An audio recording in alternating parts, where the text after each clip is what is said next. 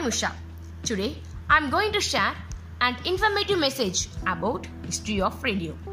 It is one of the oldest media technology used radio waves.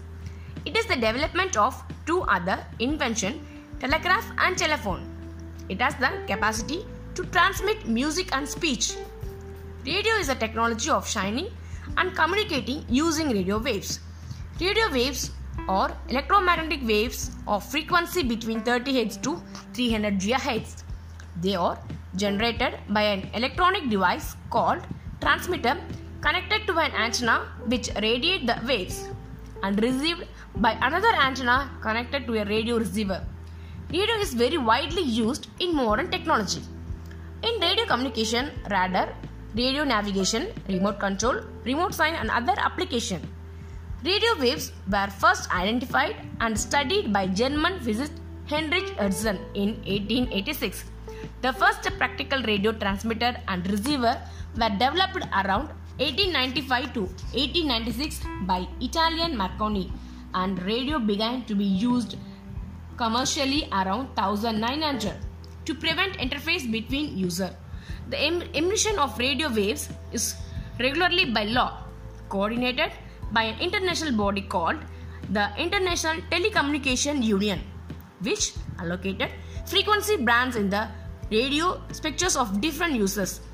This is the one of the oldest form of electronic media.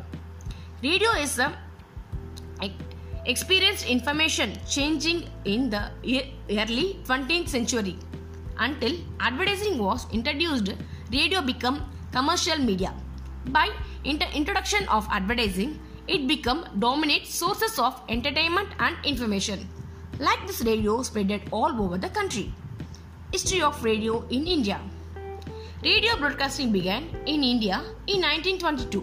The government-owned radio started All India Radio dominate broadcasting since nineteen thirty-six, but through privatization and declaration as allowed commercial private only owned, owned talk and music station to reach large audience.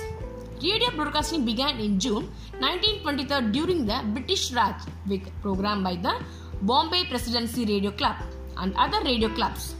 According to an ag- agreement on twenty-third of July nineteen twenty-seven, the private Indian Broadcasting Company Limited was authorized to operate two radio stations, the Bombay station which began on twenty-third of July nineteen twenty-seven and the Kolkata station which followed on twenty-sixth of August nineteen twenty-seven.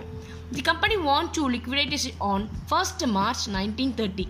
The government took over the broadcasting facilities and began the Indian station broadcasting service on first of April nineteen thirty on an experiment base, basis on two years and permanently in May nineteen thirty-two.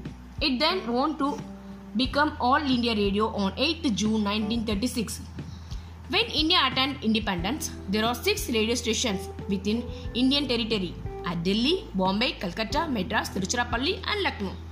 F M broadcasting began on twenty-third of July nineteen seventy-seven in Chennai, then Madras.